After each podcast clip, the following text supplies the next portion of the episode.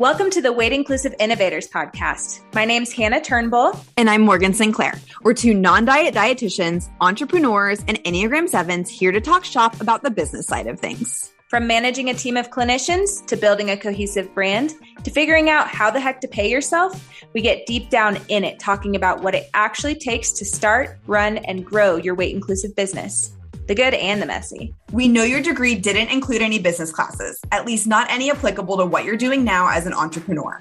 This is why we are on a mission to bring business education to other weight inclusive clinicians. Say sayonara to all the hours spent on Google and hello to information that is actually relevant. Let's dive into today's episode. Happy Monday, friends. Today we are going to be chatting about our intentions and measurables as we enter the second quarter of the year. But before we dive into today's episode, let's check in with Morgan. Morgan, tell us about your business highs and lows. Before I dive into my highs and lows, how the heck are we already in Q2? My goodness. I was just thinking that as I was reading and preparing for this conversation today I am equally excited to like continue to get momentum in the year, but I'm also like, what the actual fuck? Where did time go? It's mind boggling to me. But anywho, we'll get into that with our actual episode. So uh, this week, uh, I feel like it's been a nice balance of some pretty solid highs and some pretty solid lows. So I have a business bestie visiting me this week. She flew in Wednesday night and she'll be here until Monday. So her and I actually met through a Facebook group. If you are on our newsletter, you've probably already read this. We met through a Facebook group back in 2018. She is, lives in upstate New York, is an engineer by education and training, and quit her engineering job to run a branding and web design studio. And so we connected through a Facebook group, instantly became friends it happened to be like two weeks before I moved to Italy. And so we were both building our businesses together, uh, FaceTimed like frequently while I was in Italy and just like relied on each other for support.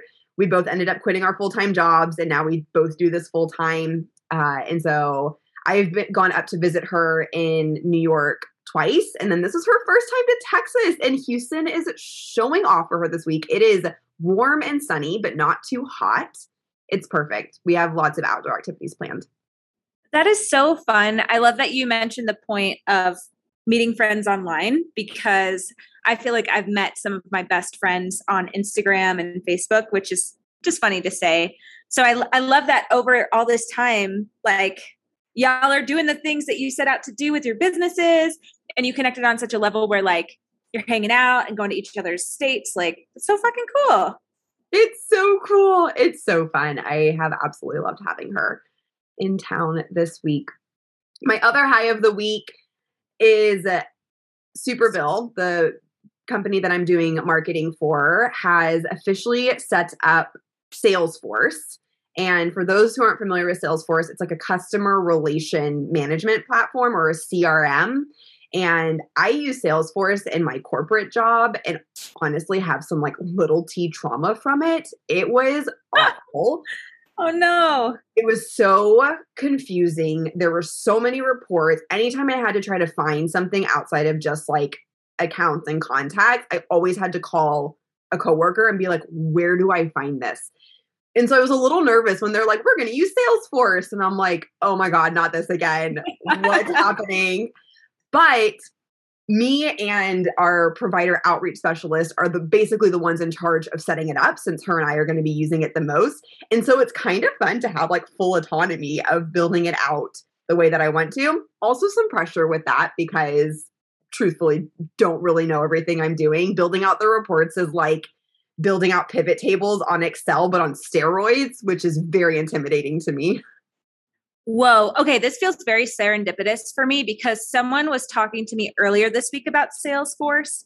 And I was like, okay, I understand the basic concepts of what this is, but can it be utilized in our space as eating disorder clinicians and professionals and people working here? So, can you give us like 30 second rundown of the kind of things that you can track there, what the intention is? I know you said customer relations management, but like, yeah, How do you use it? 30 seconds. Well, we're still figuring out how we're using it. I would say short answer, you would not want to use it for eating disorder clients. It's definitely more geared towards business. So depending on what type of business you're running. So basically, you would build out a form, someone would complete it, they would be considered a lead. During their lead, they would have to go through like certain checkpoints in order to become an account to make sure they're a good fit for you. Once they're an account, you can then have multiple contacts within the account and you can track the different activities you're doing with them. So for what we're doing with Superbill, an account would be a the name of a practice, like a group, uh, uh, either solo or group practice, and then the contact would be the clinician's name, and within the contact, we'd be able to track emails with them, calls with them, if they show up to an event, if they're fully onboarded, if they have a client that submitted a super bill, things like that. Oh, that's so cool. So it's good for biz to biz offerings. Yeah. And potentially, I wonder if eating disorder professionals can use it as like tracking networking stuff or referrals.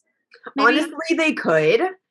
I think with the max capacity of we can't work with unlimited clients in that role, it might not make sense to use something that intense. I think a really well built out Google Sheets would be more efficient. Love it. In my I personal hope- opinion. We love your personal opinion and professional opinion.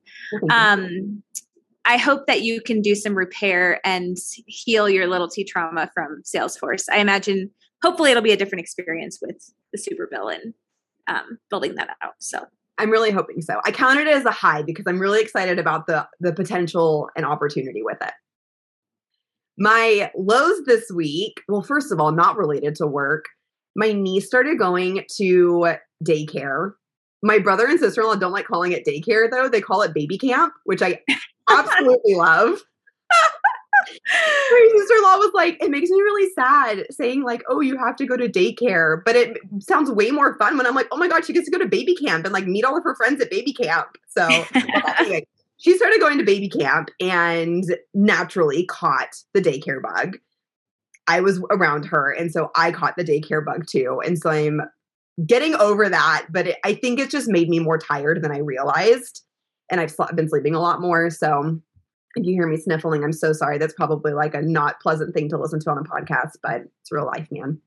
I just want to correct you really quick. And it's a baby camp bug, not a daycare bug. Which is so much more fun. I love that. I love the positive reframe related with that so much. Absolutely so much.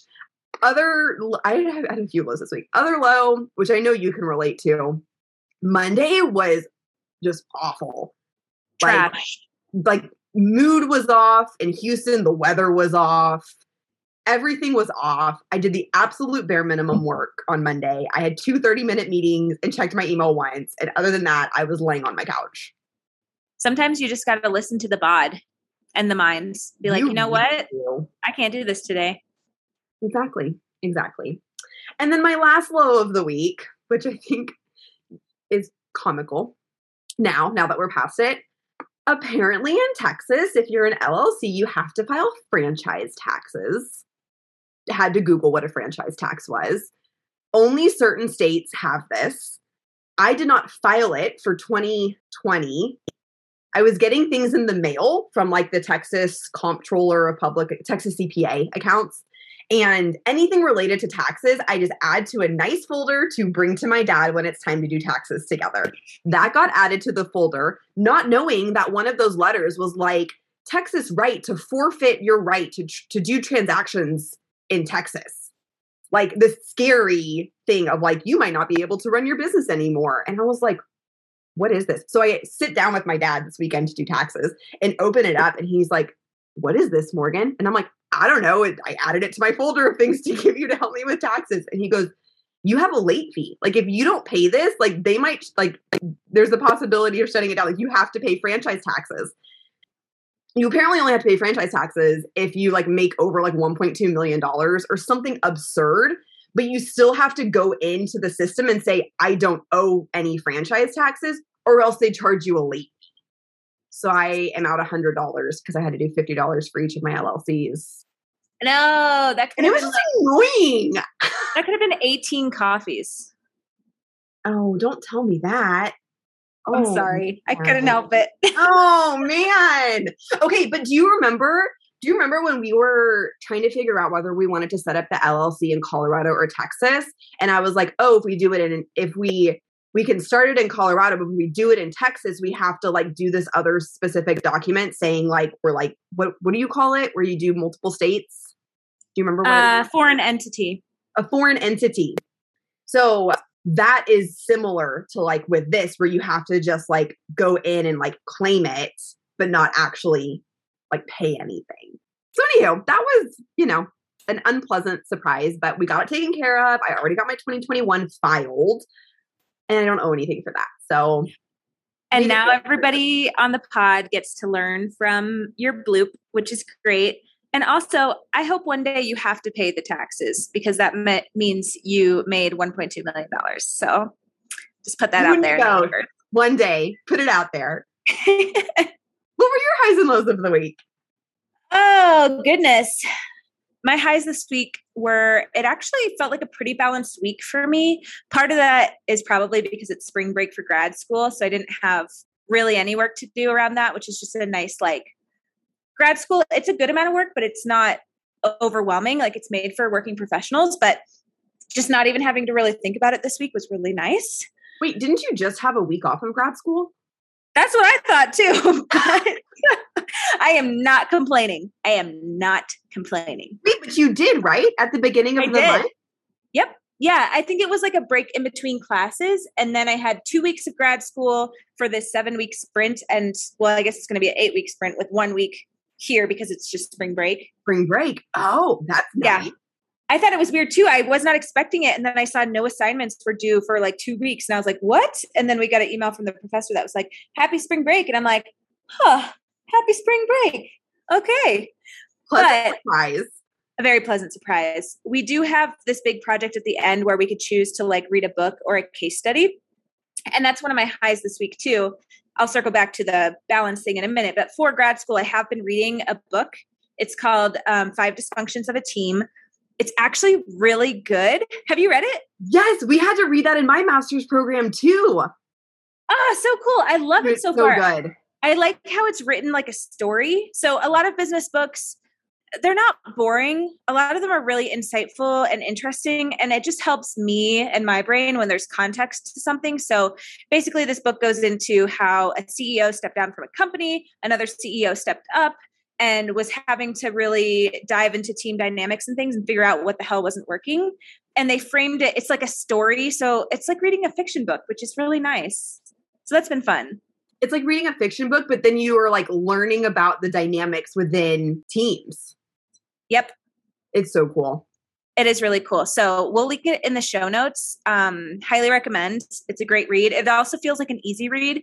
I set the goal for myself this week. I'm like, okay, I'm going to read a chapter a day. I got to get through this book before the end of the class. And I was like reading four chapters a day because it was really good. Yes, we love when books are easy to read like that. We love an easy read. Absolutely. Okay, back to your balanced week though. I want to hear more about this because I'm kind of jealous. Yes. Okay, so this is one of my things I'm always keeping in the back of my mind. Side note 40 hour week work weeks are kind of bullshit. There's different seasons where we work more and less, but I think the human capacity to truly do good work is five to six hours a day. Yep. And so this week, I feel like most days I had six hours or less of scheduled work, whether I was working on a project, having a meeting, having client sessions. And that felt amazing because knowing that and having intention around that I'm not spreading out six hours of work over a 10 hour day like I do at times where I'm just putzing around and fudging around. And like, I would much rather do six hours of concentrated work, which I was able to do this week, then do all that. So that felt really good. And that's really what I want to shoot for for sustainability long term. Maybe that's something I'll talk about for Q2. But yeah, six hour days feel fantastic. I love that kudos to you. You deserve like a pat on the back for doing that. We need to find a balance. Yes. I'm gonna have to because I and I know we've talked about on here before, but I fall into that too of like I probably only work six hours a day, but there's times where I'll just like be sitting and scrolling through social media or we'll just be like so distracted with things that I'm like, I easily, you know, I take breaks when I need to. But there are also times where I could have just powered through and then have had a longer period of rest at the end of the day. Exactly. And it's those little things that we don't even realize are happening for us, like scrolling or like repetitively checking email or Facebook. Then we're like, fuck, if I would have just focused and done the work, I could go on with my day and do other things outside of this and have a much more productive, efficient system and business and life and more rest time. Absolutely. Yeah. So those are my highs.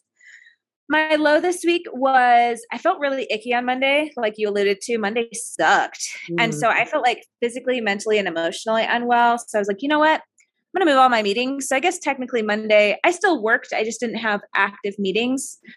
I just focused on what it needed to get done. I got back to some emails. I worked a little bit on projects, but otherwise, I was like mental health day. And that was really nice. I really needed that. Isn't it crazy that we both had that experience on Monday? It had to have been something in the universe. Listen, it was a full moon. Was That's it really it. a full moon on Monday? I don't know. Someone told me there was a full moon this week sometime when I was at the dog park with Bennett. Mm. They're like, because all the dogs were acting weird. Mm. And they were like, full mm. moon. I'm like, full moon for sure. Okay. So somebody yep. fact check if we had a full moon this week, although it'll be 10 days before this episode actually comes out. Whatever.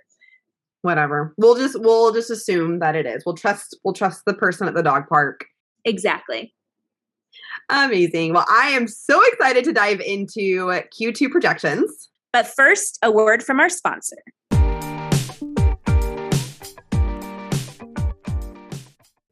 Hey, weight inclusive innovators. Heather Kaplan here, founder of Weight Inclusive Nutrition and Dietetics, also known as WIND. WIND is a community for weight inclusive providers, students, and interns. We're hosting our annual virtual spring conference April 28th to 30th and would love to see you there. Are you frustrated by the Academy's recently proposed guidelines for adult weight management? Looking for a space to connect with fellow weight inclusive providers and get weight inclusive continuing education? If that sounds like you, I'm right there with you. Our virtual spring symposium is open for registration, and you'll save $100 by registering before March 25th.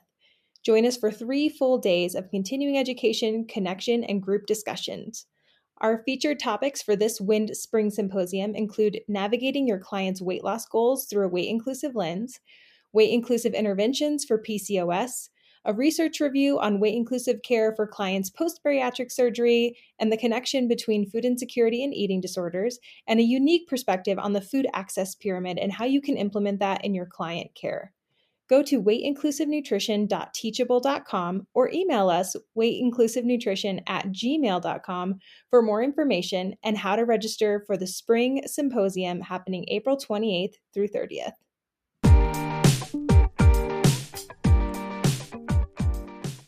So once this episode launches, it will officially be Q2. It'll be April 4th of 2022. Ooh. So we'll be, you know, three days in, four days in to Q2. I don't know why I said April 4th in three days. Anyhow, we will be four days in to Q2. And last episode, we talked about the things that we got done and didn't get done in Q1. Mm-hmm. And to keep with that theme, we are going to dive in to our intentions and measurables of this quarter. Yeah, we are. And just for full disclosure, literally, we typed these out today. And so we are thinking about things probably leading into Q2. So we don't have all of our shit together of let's go and get this done. Um, we're going to talk more broadly today and kind of put out some inklings that we're thinking around measurables and intentions. But I know for me, very fluid and I like a direction to go, but I'm not so rigid. If I don't complete X, Y, and Z, then the world ends because that's just like not a sustainable way to live at all. So well it's not realistic. Like these are all things that we can just keep a pulse on over the next three months but also like we know how quickly things can change. So even if we were to be like i want to do this in april and this in may and this in june like there are so many things that can happen happen in april and may that like by the time you get to june like you might not even be like working on that project anymore. So we know that things are constantly changing. So yeah these are really just kind of what our eye on the prize for the next three months what we're hoping to keep a pulse on. Absolutely. And I think a quarter is just such a nice chunk of time. It's three months, about 12 weeks, depending on if there's a five week month in there. And that just feels like not too long of a time where you can't even fathom where you're going to be in three months, but it keeps you more present while still having a little bit of a toe into the future, which I, I really like and appreciate. It it feels more tangible. Like if I try to think two years from now, I can't even tell you. If I look back two years ago, I everything is so different. So three Even months a is like year. a year also. like Mhm. it feels it feels like too much like there's just so much variability in anything more than a quarter i'm with you i love doing things in quarters i used to love doing things in semesters which makes sense right because like our whole life of school we always do things in semesters. And so getting rid of that but i'm so happy i'm finally on board with the whole quarterly planning thing because it's you're you nailed it. Like it's enough into the future that we can like keep moving forward but it's not too far that we like still have a grasp on reality. I don't know if you feel this, Morgan, but being year four in my business, my business is, I guess, at this point, I did not have the intentions of setting quarterly goals. I was just kind of like surviving and flailing and just setting goals in general and hoping that one day I would get to them.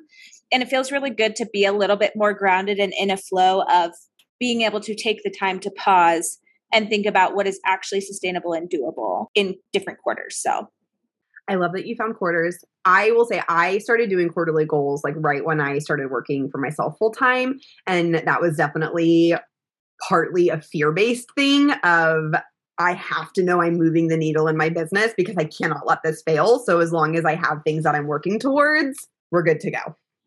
which I don't think is necessarily like I don't think it has to be a fear-based thought. I think it can be a I'm noticing that I'm having fear or scarcity or wondering if this is going to work and I know I can take action to keep things going forward. So in those times of being stuck in fear thoughts, you can do things. So it doesn't have to be. That's where I am now. Love And that for you. Them separated. So thanks for naming what my brain was thinking. Mm. It's like we have similar brains at times. Who would have thunk? Who would have thunk? I mean, we only talk at least once a week. So Honestly, it's probably like every other day, at least texting. texting, we do. We we talk way more frequently. We literally get on Zoom and we're like, didn't I just talk to you? And it was a week ago. So here we are. And then it's like deja vu because we said the, th- the thing last week too of like, didn't I just talk to you? I love it. Wouldn't trade it for the world.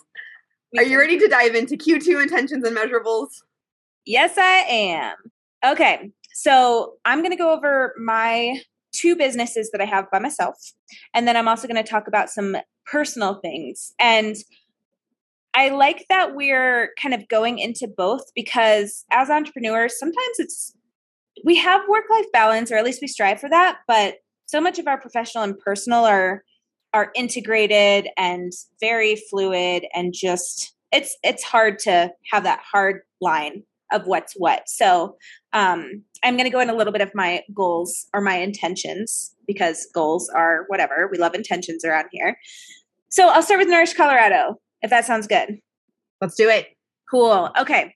Q2 for Nourish Colorado, we have three big things that I want to focus on and help my team with. So the first thing is there are still a lot of bottlenecks in our systems for getting clients onboarded in with a clinician and then starting their care. Clinical work is great. Everybody is, we're on top of that. I'm wanting to improve the client's experience of coming through our practice. So, what that's going to look like, it's hard to really make it measurable, but I want to decrease the time and the barriers that are coming up for the client to getting to their first session. One of the things is billing stuff. So, I think this quarter is when we're really going to start exploring and doing some trials of checking benefits for clients. One of the reasons, and when I say benefits, I mean insurance benefits so they can use their health benefits to see our clinicians. At our practice, it's really important that we're accessible and we're in network with most major insurances. And so we want to assist clients in seeing what insurance is going to cover for them. What has been happening at times is clients aren't sure or they're not understanding their benefits and then insurance get back to us and they don't have any benefits and then it's just kind of a a bit of a mess i'm sure anyone listening who has insurance based clients knows what I'm talking about. So, to improve our systems, we're going to work on having somebody check benefits before the client is seen. And then we're also still tweaking actually onboarding the client and having different time frames for when the client reaches out. They should be connected with the clinician in x amount of time. The clinician will get back to them in this amount of time and they'll be on their schedule by x amount of time. Don't have all the logistics figured out yet. I'm just kind of in that dreaming and scheming phase with it but i'm excited. I love efficiency mm-hmm. and i just want to make the experience of getting help for an eating disorder as seamless and as low barrier as possible for people because it's already vulnerable as a client to take that first step to even reaching out to a dietitian. Have you ever heard of a customer experience journey? Okay, so I put client experience systems. Oh. So I, I think I was like on track. And I'm imagining when we work together on my values driven group stuff that you oh. talk to me a little bit about it, but give us the rundown on that concept. Yeah, I'll actually be talking about this a little bit in my intentions and measurables too. But when you're just getting started, I don't feel like you have to have all of the right answers, right? We talk about a lot. You just kind of have to dive in, experience things, and then make adjustments from there. But once you have a pretty good idea of what you want your flow to be, being able to dive into a customer experience journey and map out what it'll be like for your potential turning into current clients is really helpful. So you really walk through uh, six different stages essentially. Depending on the type of business that might change, but a awareness phase when they are aware that they need a service or a product, the research phase when they're comparing you to other people that they might want to work with, a selection phase. I was like, what's the next one? A selection phase when they decide to choose you. So it sounds like this would be what phase your clients like where you're wanting to work on is like when they select you and then move to the next phase, which is onboarding or like mm-hmm. getting them onboarded and like starts like that first session within that phase is what you're working on in terms of the systems of the business. Absolutely. And then you, and then you have your offboarding phase. And then the last phase is loyalty, which I don't think really applies to the eating disorder work because you probably don't need them to be a loyal person. Like once they're recovered and they're like good to go, obviously they're welcome to come back, but you don't need them to come back. Like that's not part of the plan. Absolutely. Plan. Oh, I love when there's frameworks for things. Thanks for sharing that. Absolutely. When you think about a client coming to a practice, just in this example, that can feel overwhelming if like, I don't even know all the things that I need to know about getting this person in with me when you're first starting. And so to have that breakdown and different points to think about for the client or the customer. That's so helpful. So helpful. It makes having to put business systems in place less overwhelming for the business owner as well. Absolutely. Okay. Love that intention. What else you got for Nourish Colorado? All right. So, Nourish Colorado, we're also going to focus on increasing our revenue. So, if you all have listened to the last couple episodes, I've talked about my low a few times being we're having cash flow issues, time of year, insurance taking a while to get back to us. People have deductibles and copays versus just insurance covering. So it's a normal part and it's pretty stressful. So we're really going to work on catching up on cash flow, really making sure there's not things we're doing that need to be changed in order for insurance to pay us quicker. We're going to work on decreasing expenses as part of increasing revenue, which I know it's not an exact translation, but if we have less expenses, then more money to spend on our team and to save towards things. So that's going to be part of it. And then we're going to look at contracting into more insurance companies just because some folks don't end up booking with us, so they don't become clients because we're not in network with their insurance, which is understandable. And so, actually, doing some research into, um, I know one in my mind is TRICARE, mm. which is for folks who are in the military or are currently in the military. Um, not sure of the direct branches, but we do get a good amount of folks reach out who have that, and there's not a lot of providers in network. It's a bit confusing, so gonna try to figure that out. That's a goal of Q2, and then we're gonna in- ask for increased fee or fee increases from insurance companies that we are in network with. It's a lot. It's exciting though. I mean, but it's all directly related to the intention of increasing revenue. Yeah. It, it does sound like a lot. And it's hard to break those things down and make them measurable, but I'm going to do it. I'm excited for updates on that one. Yeah. And then the last thing that's going to be a focus of Q2 is we're going to start strategizing and preparing to hire a couple more people, one to two this year, to work is as part of our FBT program we're building out. So if you know anybody who's in Colorado or wants to live in Colorado and do FBT work with folks with eating disorders, Nourish Colorado will be hiring probably in the fall, but we're going to start thinking about it this quarter. I love that you're doing a specific FBT strategy. That's just so, that'll be so helpful for folks. It's so needed. We, all of our clinicians, well, most of them do a little bit of FBT and then individual and we have a couple people who really like it and it, it's such a different framework than individual care as it should be. It's mm-hmm. it's pretty intensive. It's kind of like doing treatment at home so a kiddo doesn't have to go off right?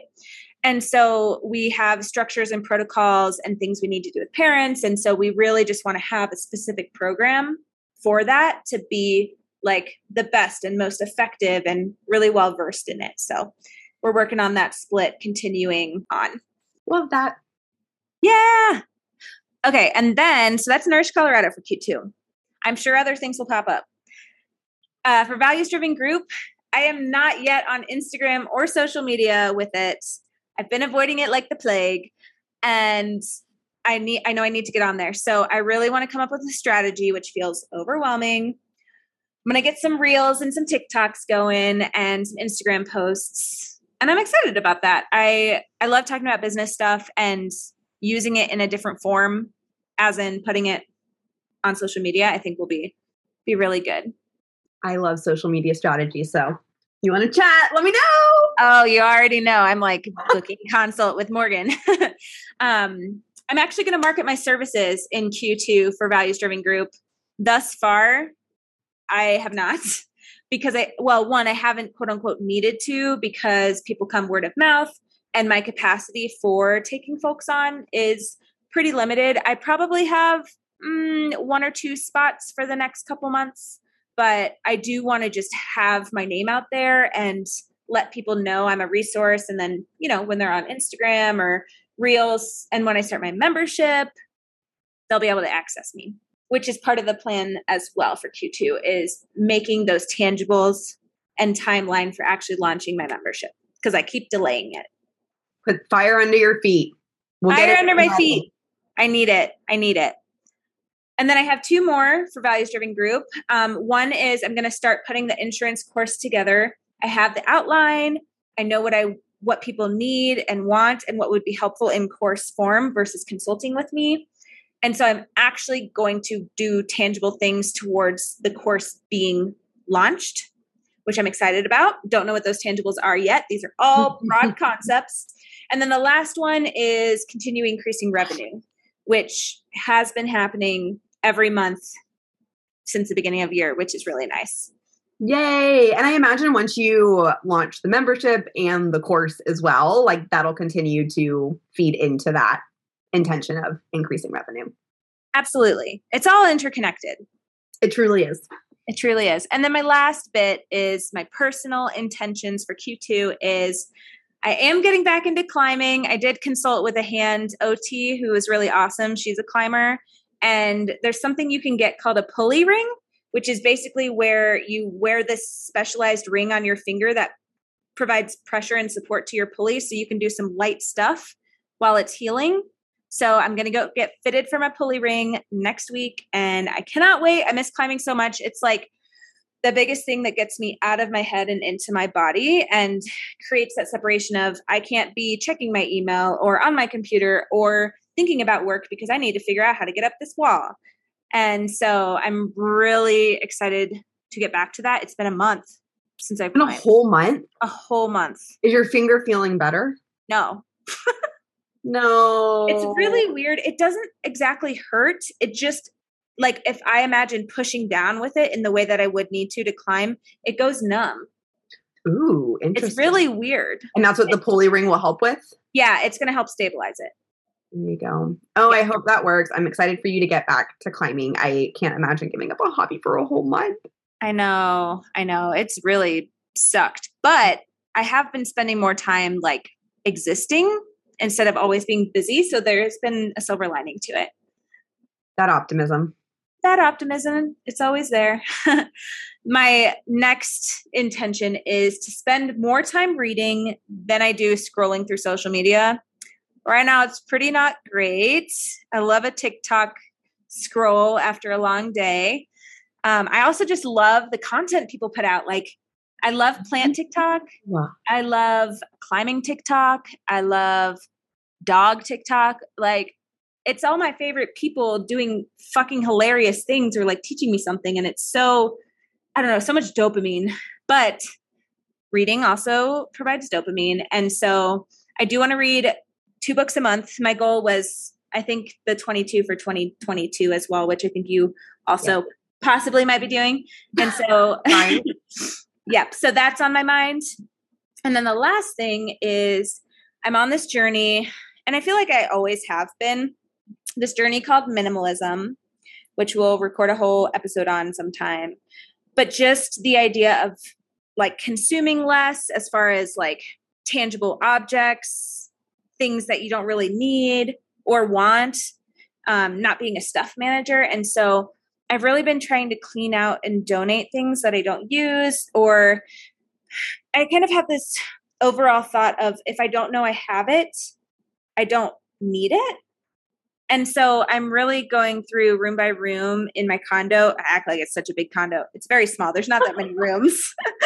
and I'm just getting rid of stuff of like, why do I have this? Or like, could someone else benefit from this? And it feels really good with being such a busy person and loving that and being involved in so many things. The last thing I want to do is be a manager of stuff. And I mean, this comes back to intentions in general of I want to live a very intentional life. And that comes down to like my spending habits and what I consume as far as material objects. And yeah, I just love it. And I know there are some problematic aspects of minimalism. Like it's a privilege to be able to spend the time to sort out your things and like invest in things you really care about and not like be able to get rid of things, you know? Um, I just want to, I don't know, it ties into my my caring about the environment and just knowing there's so much more to life than stuff. I'm so for experiences and connecting with people.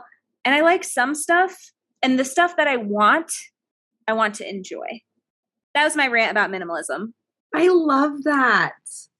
I love that. I can relate in the sense of like, I also live in a very small studio and can't have a lot of things. And so it's almost like forced minimalism because it's not like I can go out and just like buy a bunch of things because there's literally nowhere to put it. And I am not one for a lot of clutter. Like I like things to have their own space. And so it deters me from getting things. Absolutely. I fucking hate clutter too. That's one of the main reasons why I'm in like a bit of a intensive cleaning out spring cleaning i'm calling it Mm-hmm. phase in my condo because basically i want everything gone except for my plants Just like start fresh, get rid of Yep. it all. this is just hannah's greenhouse from now on Oh, love that. yes Love that. Before we dive into my intentions and measurables, I have a question for you related to the scrolling through social media slash reading. okay love it I am this, well, I have a statement first and then a question. I am the same way. I love scrolling TikTok, and I know some of it probably is mindless, but the sides of TikTok that I'm on, the people that I follow, provide me education, provide me resources, give me inspiration. And so, like, yes, there is some mindless scrolling, and it's really helpful for me sometimes, I feel like. That being said, I am definitely known for like scrolling for an hour. I but I think I don't think my attention span I don't think I could read for an hour either. I'd get too distracted. Maybe that's my own. Anyway, my question for you, if you're willing to share this, do you get the notification on Sunday of your average hours spent on your phone? Absolutely not i turn that shit off i don't want to be shamed I was see how many hours a day on average you spend on your phone because I thought mine was really high and I was, I felt very ashamed of it. But I was actually talking to a few friends and they were like, oh no, like ours is actually a little bit higher than that. And I was like, interesting. But it's the people I was asking are also use like social media as a business marketing tool. And um, they also use it as a source of inspiration. And so, like, I don't think, like, not all of it is like mindless scrolling. Absolutely. I feel like I can still look, right? I think so because I asked, my average is usually about seven hours a day. Yes. Okay, so mine's actually turned off. So oh, that means so doesn't track tracking. It. Yeah.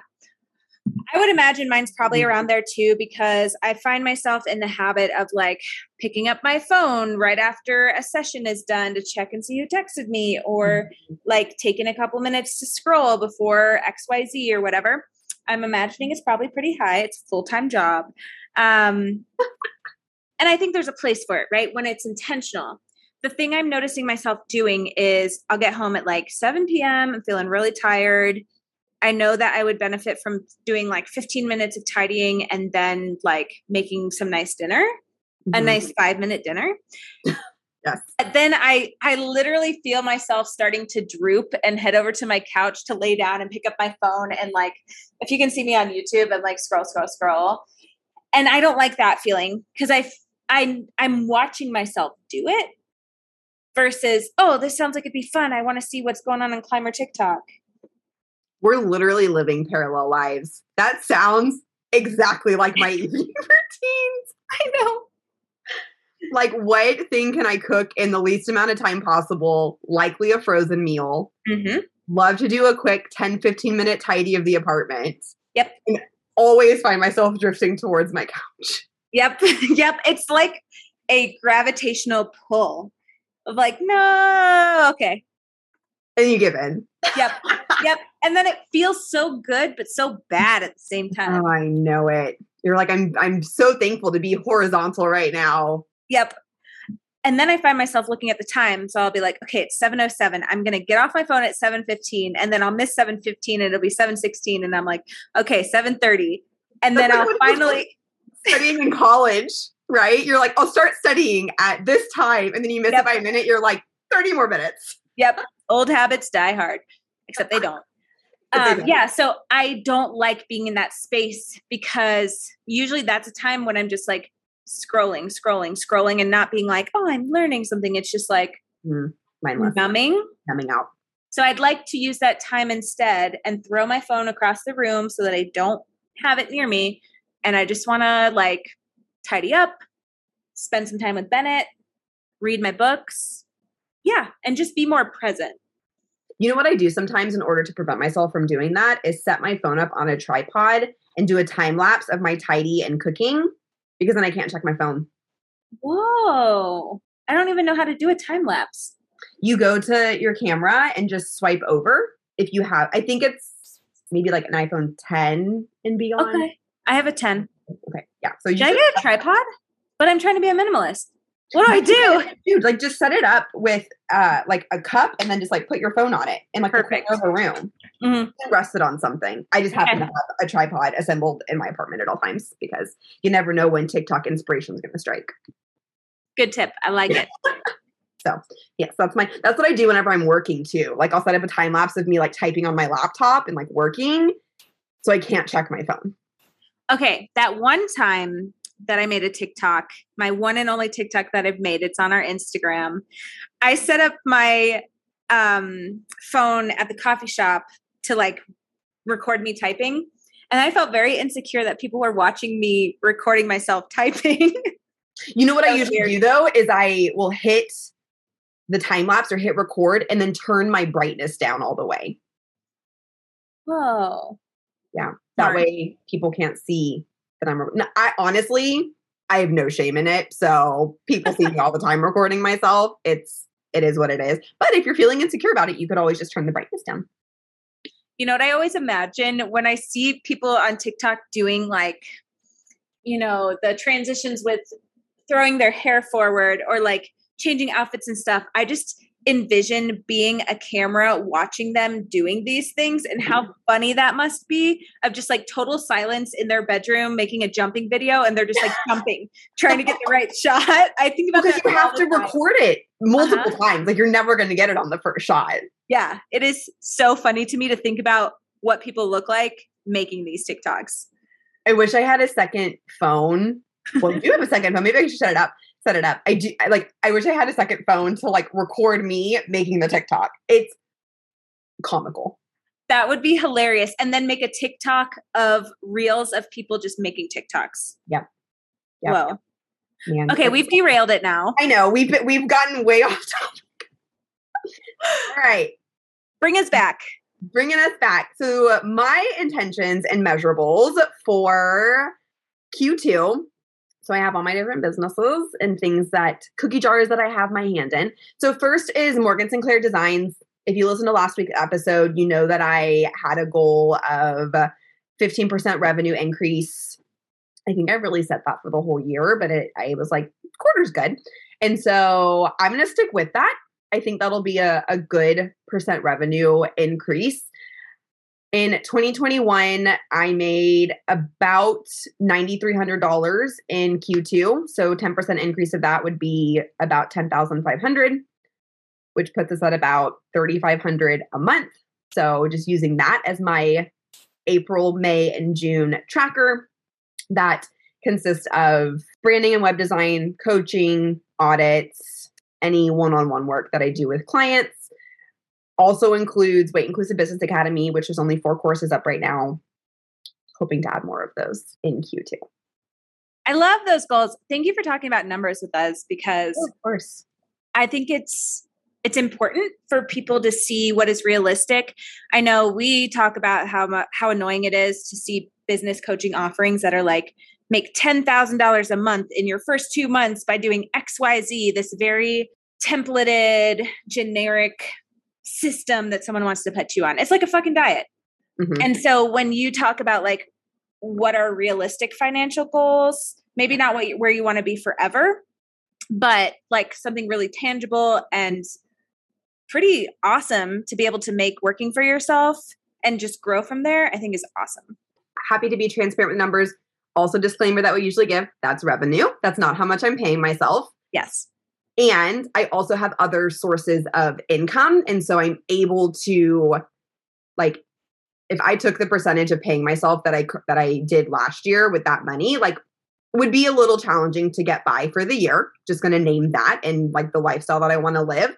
And so I do have other income sources. Like I am not fully relying on paying myself from Morgan Sinclair Designs. So just want to put that little Absolutely. asterisk out there as well if someone's like how is she able to afford things like I mean one it's personal finances and everyone's personal finances are different Mhm. and I have multiple sources of revenue not just Morgan Sinclair Designs so Absolutely. Absolutely. Good disclaimer. I love talking about personal finance. I think it's fascinating. I think about all the different directions you can go in it. And I know we'll have a lot of conversations on the pod about it, which is exciting to me. So so exciting yes we have it we have it in the docket for Q2 podcast episode so coming to you soon the second intention and measurable well I guess intention that I have for Q2 is transferring over from Q1, and that is to create an offboarding process for my branding and web design clients, as well as for my coaching and intensive clients. I'm really good at starting things, not great at following up at things. I think there's a lot of room for growth and being able to continue to support clinicians, even if it's just through like an automated email nurture series on how they can take what they learned and continue to implement it in their business. I feel like that's a little bit of extra accountability of like once our work is done together, they get added into this nurture series for, or not nurture series, but like automation series of like four weeks where they have like a to do each week related to the work that we've done together. I just feel like that would be an extra value add. It would be supportive. Kind of tied into that, that I'm adding on from what I had in Q1 is I really just want to do a check in with all of my past clients. Some of them have continued to come back for extra support as their team has grown. They've needed to add more pages to their website. They are adding an extra service that they need to add on, which are, it's so fun to see because it's all things that we talk about in our brand strategy where they're like, oh, in like six months I want to be here, in one year I want to be here. And like one of my clients was like, in one year I want to have this extra group that I'm offering. And like we're a year into that, not even, we're like 10 months into it. So a little shy of a year. And she's reaching back out to me. She's like, I'm ready to build it now. And so it's just, it's cool to be able to see that support. So just want to check in with all my past clients, see how things are going, see if they have any feedback for me related to the work we did. And if there's anything that now that they've had their brand and website for a year, if they wish they would have also had in our work together. Oh, that is an excellent idea because you know folks get busy and you work with a whole host of private practices, group practices. I know for me, someone who gets caught up in the chaos, if you were to reach out to me and be like, hey, it's been six months since we worked together, how are you? I'd probably be like, holy shit, thank you for reaching out. I've been meaning to connect with you. I am looking for X, Y, and Z to be added to my website or need help with marketing strategy. Like, I probably would have delayed it even longer without that accountability of you checking in with me. Mm-hmm. The other side of that is I could just be like, "Oh my god, that's so sweet of you to check in on me. I'm good. How are you?" Like it doesn't there's no expectation exactly. there. It's exactly. just like like staying connected and I know you Morgan relate to this, but we really fucking care about the people we work with and the businesses that they're running and just love to hear updates on it so much. Love getting updates from people. Anytime someone reaches out to me, they're like, I added a new team member. I'm like, heck yeah, you did. Let's get them added to the website. Mm-hmm. It's so fun. It's so fun. So yeah, really just really just focusing on and kind of what we're talking about with customer experience journey. I have the marketing, the research, the awareness, the onboarding processes, the actual work that we do together, like have it down, feel really good about it. It's now that like offboarding piece that I'm going to be focusing on in their journey. So love it. That sums up the intentions for Morgan Sinclair Designs. Moving into Weight Inclusive Business Academy, I have two intentions. Both of these are also kind of transferring over from Q1 because if you listened to last week's episode, I had three measurables for Q1 for Weight Inclusive Business Academy and got zero of them accomplished. So trying it again, Q2, here we go. The first one is I am building out a assessment slash quiz about what courses you should take from the Weight Inclusive Business Academy because, and I know I mentioned this before, my goal is to build out business foundations, branding, marketing, and web design courses. When I say courses, I really mean like mini courses, like 15 minutes of tangible things that you can execute in your business to move the needle. Because they are so short, it means there's going to be a lot of them. And so I want to remove the overwhelm of like going to the landing page for the Weight Inclusive Business Academy and being like, holy shit, which ones do I choose? So there's now going to be an assessment to kind of place you on what stage of your entrepreneurship journey you're on with my recommended courses for that specific stage. Oh my God, that's awesome. It has been so fun to build out. So I have all of the questions built out already. I'm now going through and doing like a drum roll please. Results are in. Your a and then the stage that they're in and doing a little bit of information of like in this stage you are likely six months away from quitting your full-time job to run your side hustle full-time things like that and all of the different stages. What i would recommend focusing on in terms of those four categories of like business foundations branding marketing web design and breaking it down into tangible things that you can do to help remove some of the overwhelm that already is coming along with being an entrepreneur that is awesome. Will you give us a speed round rundown of what four courses you do offer right now? Yes. So the four courses that I offer right now um, is Business Foundations 101, 102, 103, and 201. So I know they're kind of like based off college courses. So Business Foundations 101 is mission and vision setting. Business Foundations 102 is long term vision planning. Business Foundations 103 is short term goal planning and Business Foundations 201 is the six things you need to make sure you have in place before you take your first client. Oh my God. I'm like, I want to go take all these. Because that's, I yeah. mean, gosh, that's just the the very tangible, organized information that we needed when we were starting our businesses. I feel that. Exactly. Yeah. Yeah. Very excited about that lead magnet. I think it'll give people a really solid understanding of like what in a, in a good direction of like what they need to have in place in order to feel supported as an entrepreneur. So with that, I also want to launch six courses this quarter. So build out and launch two courses each month. That feels really ambitious, but I'm going to try it.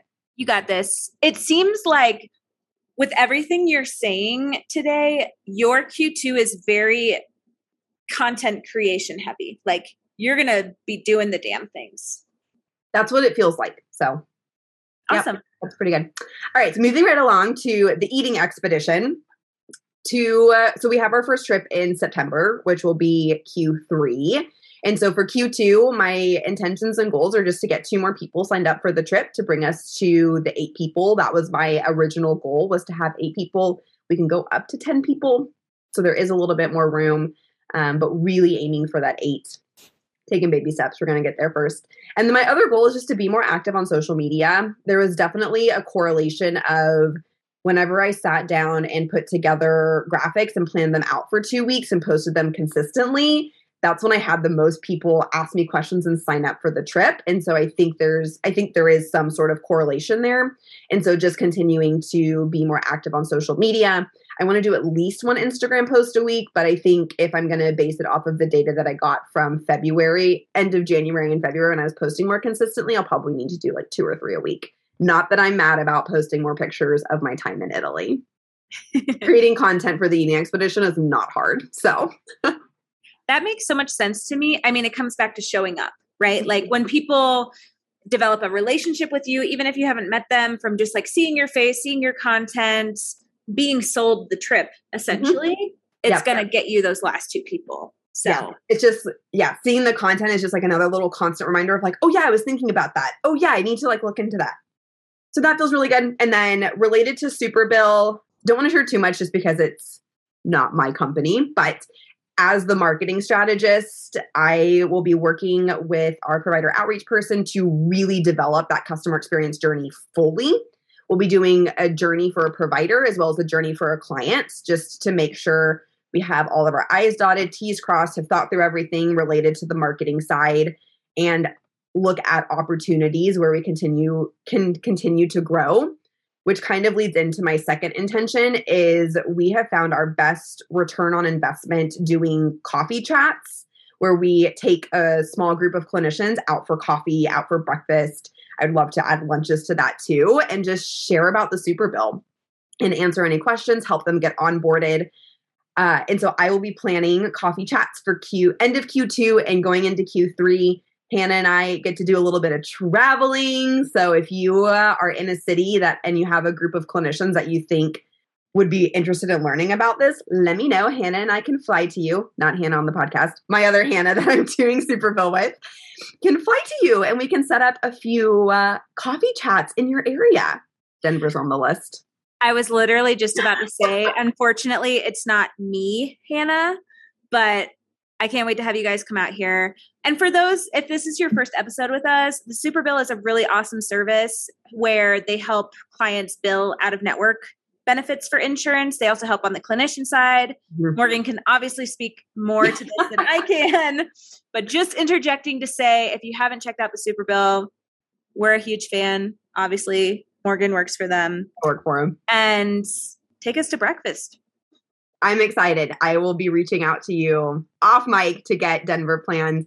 Um, I have a few former coworkers and some colleague and colleagues and friends, and actually some like business clients that are in Florida. That'll probably be our first stop. We're going to do a little tour of Florida, which I'm so excited about. Um, and then Denver is on our list, hopefully for the summer because it'll be really nice outside. Yes. Yes. Oh, Get me out of the Texas heat yes. What a cool experience to be able to, and especially coming out of COVID, right? Mm-hmm. Being able to go travel for work and like go connect with people, which is, I know, is a value of yours. And yes. yeah, oh, so fun. So good. And then I'll end on my personal one. So, like Hannah mentioned, I'm also doing a goal of reading 22 books in 2022. I set a goal of 20 books in 2020 and 21 books in 2021 didn't hit either of those. And honestly, 2022 is not looking good either. I have started five books this year and have finished zero. Womp, womp, womp. it's totally an Enneagram 7 move. Gosh, it's so frustrating. I think it's because my the start of my year was just wonky. Personally, lots of big emotions. And I don't know why I have that correlated to reading, but it just like I needed more things in January to kind of numb out from some of that. That was my coping skill, and reading wasn't doing it for me. And so I think it just kind of pushed it all on the back burner. Yeah, that makes a lot of sense. Reading, you would think it could be escapism, and I think it is for some people. I know for me, I have to be really present and engaged. And if I'm in that place where, and that's where TikTok comes in, where yes. I scroll, I totally get that. Yeah. Yep. And then my other intention is just to spend some more time outside. It has mm. been gorgeous in Houston the last few weeks, like 70s and sunny. And it's going to start getting up into the hundreds probably in like June. And so for the first two months of Q2 at least, it's like prime time weather in Houston. So definitely want to prioritize being outside. Absolutely. Love that for you. Love that for Houston, that the weather's so nice. And those are my intentions for Q2. Woo! And we want to end the podcast episode with our intentions and measurables for the pod. So we have three big things that we're focusing on for the next three months. First one is you guessed it, social media. we're still really wanting to get the word out about our podcast. Everyone who listens that we know of has said it's really helpful and um, they love listening in. And so we just want to reach as many people as we can. The quote unquote easiest way, I don't think that's the right word. The way to do that is social media. And so, yeah, we're going to figure that out of how to do that better, get more followers, get more people listening to the pod, helping more. Absolutely. And I love social media. So let's fucking go. I'm ready. Perfect. Ready for our strategy call. the second measurable or intention that we're gonna that we have for q2 is building out the foundation for our conference Whee! ah, i'm so excited if you listen to our mini-sode back in January, I believe, we mentioned that we were going to be hosting a conference in the fall. And so just getting some of those like key pieces in place to be able to lay that foundation, announce it, and start getting the word out yes, we're so excited about that. And we really want to be intentional about what we're offering and making sure it's what would be helpful for businesses. And so we're really going to nail that down this quarter. And then our last one is we are going to start planning for and scheduling some guests on the podcast. Yay! We're not quite sure how this will look yet, but we really want to get different voices on the pod, people with different identities than us, people doing different things than us, the same thing as us. I know selfishly for me is I want to see who else is doing stuff in the business space and meet them and connect with them and hash things out with them. Like we love biz to biz people. Love uh, networking. Yes. We love networking and we just want to we want to lift up other people's work who are doing things that are valuable for our listeners to learn from or work with them. So if you have any requests, anybody top of mind, send them our way. But we are creating a pretty bomb ass list of people to bring on the pod. Yes, we are. And, and the conversations will stay pretty focused around business. So, really, anything related to business, whether it's something that's niche. I know there's a handful of clinicians out there that are now no longer acting as clinicians, similar to myself, where we fully moved into the business space um, group practice owners, solo practice owners, if someone has business education, attended a conference and want to share what they learned, like literally anything related to running a weight inclusive business, we're here for. We are here for it. Well, thank you so much for listening to the Weight Inclusive Innovators Pod. If you like what you hear, subscribe to our podcast and add us to your queue every week. Please leave us a rating and review and share with a friend to help us reach more weight inclusive business owners who could use support and pep talks. See you next week. Bye.